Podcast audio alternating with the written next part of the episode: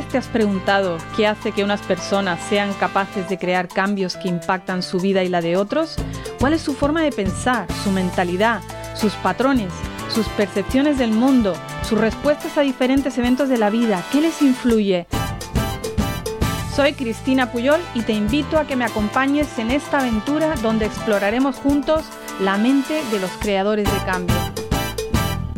Unos días atrás me crucé con una persona que no conocía y me puse a hablar con ella sobre las percepciones y perspectivas de cada uno, dependiendo de dónde hemos nacido, crecido y cómo es la situación en nuestro país, en nuestra zona, en nuestra cultura, en nuestra región, en nuestro entorno y cómo eso nos afecta enormemente a nuestra forma de pensar y de actuar.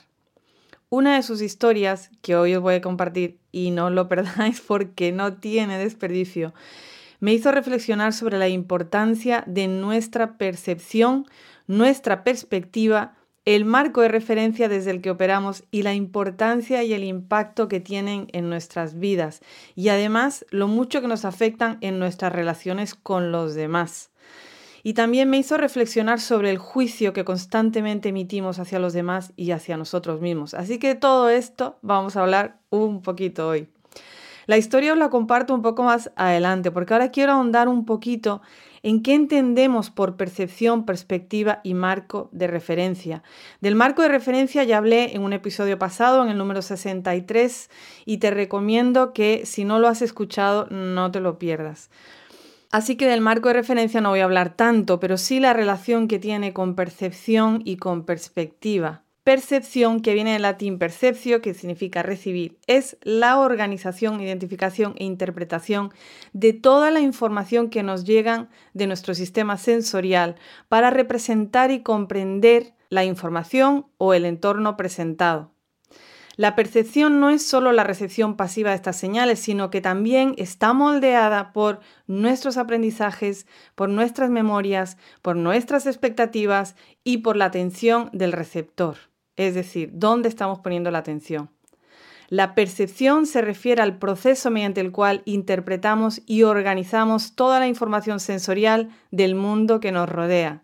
Es como le damos sentido a lo que vemos, a lo que oímos, a lo que olemos, a lo que saboreamos y a lo que tocamos.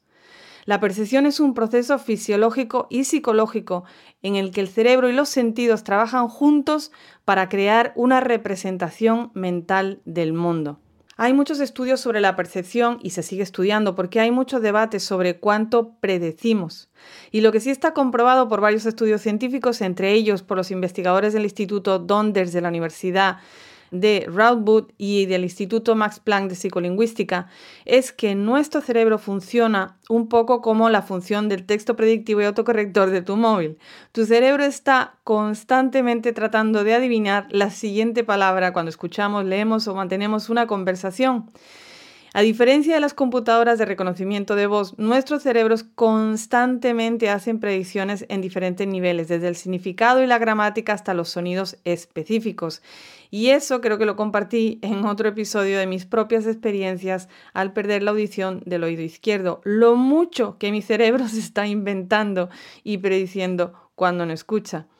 Y si a ti te pasa como a mí, que a veces las predicciones y las autocorrecciones en tu teléfono te meten en verdaderos líos o no se entienden, ya tenemos el primer filtro que ya nos tiñe la información de un color muy personal, pongámoslo así.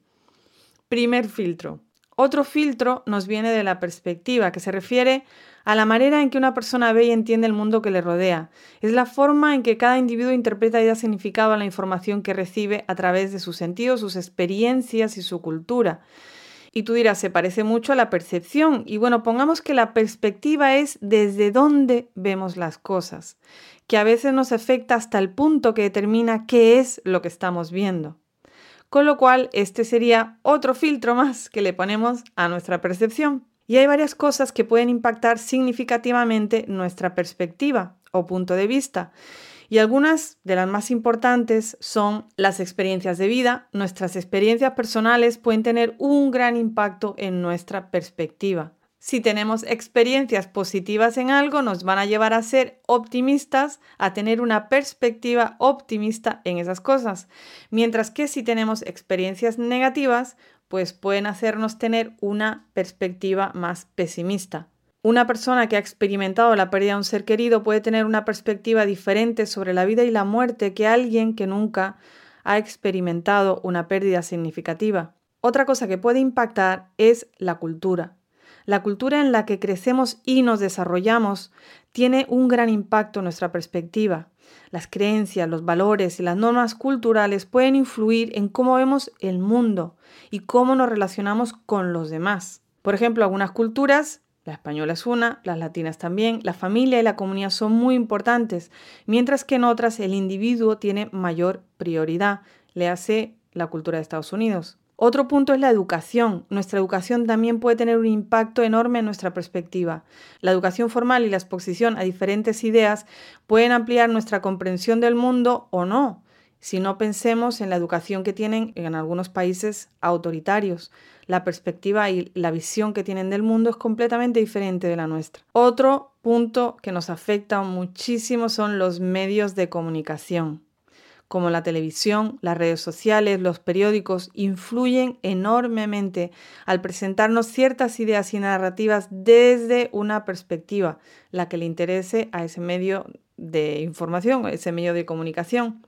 Y hoy en día las redes sociales al estar dirigidas a reforzar aquello en lo que creemos, están provocando además en algunos contextos más polarizaciones en la sociedad, porque nos hacen ver solo una perspectiva de un modo muy restringido. Las interacciones sociales también nos afectan. Las relaciones cercanas, los amigos, familiares y personas a las que le damos autoridad pueden influir en nuestra perspectiva al compartirnos sus propias experiencias y opiniones, porque esas opiniones tienen un valor de peso para nosotros. En resumen, nuestras experiencias de vida, la cultura, la educación, los medios de comunicación y las interacciones sociales son algunos de los factores más importantes que nos pueden impactar nuestra perspectiva, nuestro punto de vista. Cada persona tiene una perspectiva única e individual y y ser consciente de estos factores mencionados antes nos puede ayudar a ser más conscientes de nuestra propia perspectiva y a estar abiertos a nuevas ideas y experiencias que nos pueden ampliar nuestra comprensión del mundo y de los demás. ¿Y por qué es esto importante? Porque a menudo tendemos a ver las cosas desde nuestra propia experiencia, desde nuestra propia lente, desde nuestros propios filtros, desde nuestras gafas, lo cual puede limitar nuestra capacidad para entender las perspectivas de los demás y para ver más allá de nuestras propias limitaciones y nos puede también limitar en nuestra comunicación con los demás. Y la perspectiva no es fija, cambia con el tiempo, con la experiencia. A medida que una persona adquiere nuevas experiencias y conocimientos, pues su perspectiva puede ampliarse y cambiar. Cuanto más flexibles seamos en nuestra forma de pensar, cuanto más tengamos una mentalidad de crecimiento, más seremos capaces de ver otras perspectivas y de revisar la nuestra.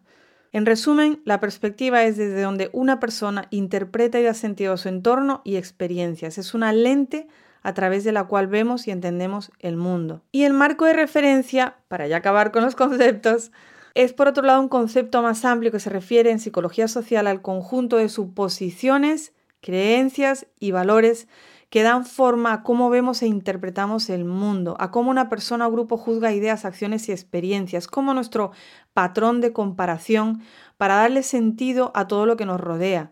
Un marco de referencia a menudo puede limitar o distorsionar la percepción, como es el caso de los prejuicios o los estereotipos.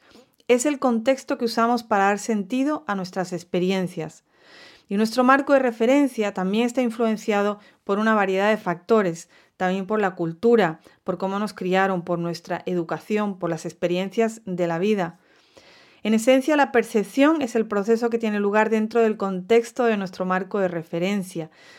La perspectiva es como el ojo desde donde lo ponemos, desde donde hacemos la observación y nuestro marco de referencia es el patrón que usamos para comparar y decidir cómo interpretar lo que nos llega. Nos proporciona el contexto para nuestra percepción. El marco de referencia es como el contexto más amplio que da forma a nuestra interpretación de esa información. Y la perspectiva, hilando fino, sería desde donde observamos esa interpretación. Así que volviendo a la historia que esta chica me contó, que se llama Ana, ella es una chica venezolana y pues como sabéis en Venezuela la situación no es de tanta seguridad, más bien es de poca seguridad.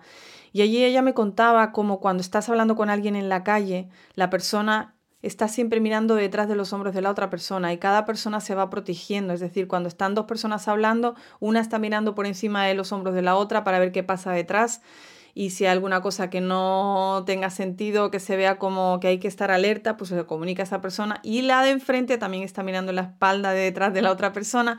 Constantemente cuando caminan están viendo los reflejos de los espejos, de los cristales, para ver qué está pasando alrededor.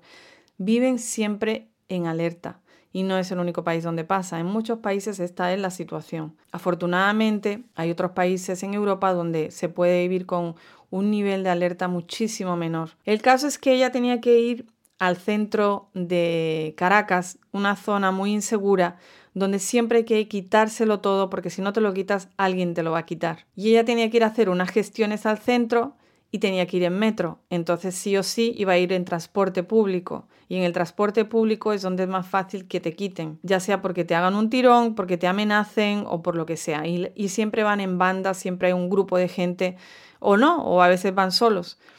El caso es que ella fue al centro de Caracas, su intención era quitárselo todo, es decir, quitarse todas sus joyas, llevar un bolso muy pequeño, llevarlo todo escondido.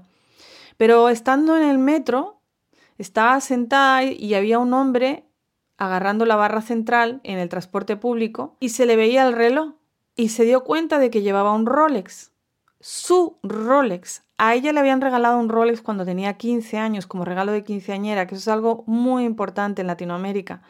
Y ella se lo ponía, siempre y cuando no fuera al centro de Caracas, todos los días era su amado y querido Rolex. Y se miró la muñeca y ella no tenía su Rolex lo tenía el señor aquel y descaradamente encima lo estaba enseñando. Armándose de valor, como una mujer valiente, buscó en su bolso y encontró que tenía un bolígrafo y se lanzó de valor y dijo, voy a pretender que esto es como una pistola, se la voy a poner ahí como que le estoy clavando la pistola y le voy a decir que me dé el Rolex. Se levantó, corriendo, puso el bolígrafo en la espalda del señor y le dijo, dame el Rolex ahora mismo. El señor se quedó blanco, se puso todo nervioso, sí, sí, sí, sí, sí, sí, le dio el Rolex y ella agarró y ¡zasca! Salió corriendo, toda contenta, toda se sentía como la gran heroína, acaba de rescatar su propio Rolex que se lo habían robado en el transporte público, se fue toda contenta, llegó a casa, le contó a todo el mundo, a su padre, toda orgullosa de que había conseguido recuperar ella solita el Rolex. Le cayó una bronca de su padre impresionante porque el padre le decía, yo, tú estás loca, pero si es que no puede ser, esa gente no trabaja sola, seguro que había otra persona ahí vigilando, es que ese ladrón parece tonto porque normalmente se hubieran encarado contra ti, te hubieran podido pegar, te hubiera, no sé, te hubiera pasado de todo, pero como se te ocurre, si te roban no vayas detrás del ladrón, deja al ladrón en paz. Y bueno, total, que le, le, aguó un poco la fiesta, pero ella se sentía, había robado a un ladrón, había recuperado su Rolex y se fue toda contenta, se lo contó a su madre, se lo contó a todo el mundo, hasta que llegó a su casa, llegó a su habitación y en su habitación, en su tocador, estaba su Rolex que se lo había dejado esa mañana muy inteligentemente para no ir al centro de Caracas con el Rolex suyo. y acababa de robarle a otra persona el Rolex. Se quedó, se tiró al suelo, se puso a llorar, se sintió fatal, fatal, fatal, fatal, fatal de lo que había hecho, porque es que eso no podía ser. O sea, ella toda orgullosa de que había recuperado su Rolex y en realidad lo que había hecho era robarle el Rolex a otra persona. Y empezó a pensar cómo se lo devuelvo, cómo encuentro a esta persona, cómo puedo hacer, tengo que hacer una obra de caridad, tengo que, tengo que, le pidió perdón al Señor, oró. Y, y, cómo se lo iba a contar a su padre? Si su padre acaba de echar una bronca por salvar el Rolex y ahora le cuenta que en realidad es ella la que había robado. Así que decidió no contárselo absolutamente a nadie. Y la persona que se lo contó fue una amiga de confianza que vivía ahí con ellos en su casa, interina, y que también le pidió que por favor se lo diera a ella. Pero esta historia a mí me pareció increíble, increíble, porque además hay tantas cosas que podemos aprender de esa historia. En primer lugar, cómo cuando te cambian la perspectiva cambia completamente la historia. ¿Os imagináis la perspectiva de ese señor que en lugar de ser un ladrón al cual le habían robado, era un pobre señor que iba en el metro volviendo del trabajo seguramente, que de repente una chiquilla con un bolígrafo, que él no sabía que era un bolígrafo, pero que seguramente pensaba que era una navaja, se la estaba clavando pidiéndole el reloj y el pobrecillo se lo dio todo asustado, en lugar de ser el ladrón que pensaba Ana que era. En la historia de esta chica hay un cambio en la perspectiva total, donde la víctima se convierte en la perpetradora o perpetrador.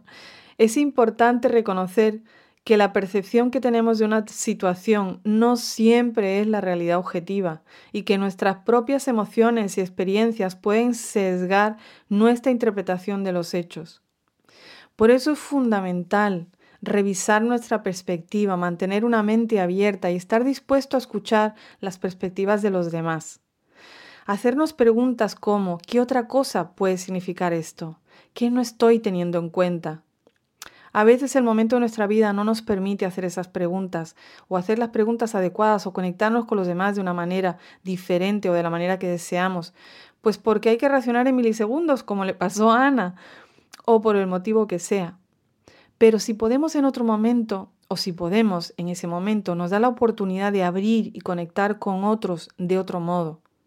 Y además eso no significa que no podamos seguir trabajando nosotros mismos o nosotras mismas y también en las relaciones con los demás.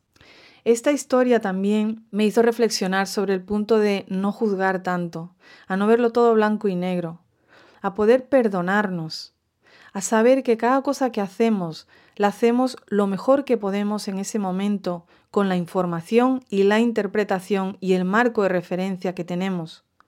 No es tampoco pasar al otro extremo y pasar de los daños que podemos causar, no. Si hemos causado daños y se pueden reparar, es de ser responsable repararlos, mitigar el daño y pedir perdón. Y si no hay reparación posible, por lo menos pedir perdón y perdonarnos. Y cambiar de perspectiva puede ser un proceso desafiante, pero también puede ser muy gratificante. Aquí te dejo algunas sugerencias para ayudarte a cambiar perspectivas. Abre a tu mente a nuevas ideas. Este es el número uno. Si yo no estoy dispuesta a considerar nuevas perspectivas, ya está, corta, apaga y vámonos. El primer paso siempre es que quieras, que quieras ver otro lado de la moneda, escuchar a los demás y tratar de comprender sus puntos de vista. Aprende diferentes culturas y formas de pensar. Eso te dará una amplia variedad de experiencias y herramientas para evaluar y cambiar tu propia perspectiva. Otra sugerencia es las preguntas. Haz preguntas y cuestiona tus suposiciones. A menudo nuestras perspectivas están basadas en supuestos que no están necesariamente basados en hechos. Trata de hacer preguntas y desafiar esos supuestos. También reflexiona sobre tus propias experiencias. Examina tus propias experiencias y cómo han influenciado tu perspectiva. Es posible que hayas aprendido a ver el mundo de una cierta manera debido a tus experiencias pasadas y que ahora no te sirva. Reflexiona sobre cómo esas experiencias han influido en ti y cómo puedes aprender de ellas para cambiar tu perspectiva. Busca nuevas experiencias. Experimenta cosas nuevas, amplía tu horizonte. Eso te dará la oportunidad de ver el mundo desde diferentes perspectivas. Lee libros sobre temas que nunca habías considerado. Participa en actividades que nunca habías probado. Viajar es buenísimo siempre y cuando cumplamos el punto número uno de tener la mente abierta. Practica también el pensamiento crítico. Cuestiona todo lo que te rodea, no aceptes la información que te dan de forma pasiva. Busca pruebas, verifica la información antes de formarte una opinión. Eso te ayudará a evaluar la información de manera más objetiva y a cambiar tu perspectiva de forma más efectiva. Con el tiempo puedes hacer de todo esto un hábito y te puede ayudar a cambiar o a ampliar perspectiva y a ver el mundo de una manera diferente y más enriquecedora. En resumen, es importante mantener una perspectiva abierta y no juzgar demasiado rápido, recordando que cada uno de nosotros está haciendo lo mejor que puede en ese momento con la información y las herramientas que tenemos. Siempre podemos seguir trabajando nosotros mismos o nosotras mismas y en nuestras relaciones con los demás, incluso cuando las circunstancias no son las ideales. Y es importante recordar que el autojuicio excesivo puede ser dañino para nuestra salud mental y emocional. En lugar de juzgarnos a nosotros mismos, debemos tratarnos con amabilidad, con compasión y aceptación. Es importante reconocer nuestras fortalezas y debilidades, pero sin flagelarnos. Practicar la autocompasión y la autoaceptación puede ayudarnos a cultivar una actitud más positiva y amorosa hacia nosotros mismos y hacia los demás. Y os dejo con dos frases. Una es de Robert Anthony. Nuestra conciencia, nuestras ideas, nuestro marco de referencia y nuestro sistema de creencias determinan si vamos al río de la vida con una cucharilla, una taza, un balde o un barril. Y la otra es de Eric Fromm. La cordura es simplemente lo que se encuentra en el marco de referencia del pensamiento convencional. Gracias por este tiempo compartido, gracias por escuchar este podcast. Espero que estés obteniendo un valor tremendo de este podcast. Y como muchos me compartís que queréis apoyar este podcast, tenemos la cuenta de Patreon, patreon.com barra Changemaker, donde puedes apoyarlo a tres niveles. Siempre encuentras el enlace en las notas del episodio y esto nos ayuda a traer más miembros al equipo y seguir creciendo. Y para apoyar este podcast a coste cero, suscríbete en cualquiera o todas las plataformas de tu elección, el de Apple, Spotify, Stitcher, Audible, Podcast de Google, Deezer y también puedes dejarnos una reseña en el podcast de Apple y cinco estrellas si crees que nos lo merecemos. Un abrazo enorme y besos para ti, creador y creadora de cambios.